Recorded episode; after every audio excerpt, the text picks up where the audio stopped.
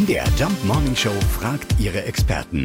Fakt oder Fake? Tja, und für solche Fälle haben wir M D R-Kult-Wettermann Thomas Globig. Globig, ja, wie sieht's denn aus?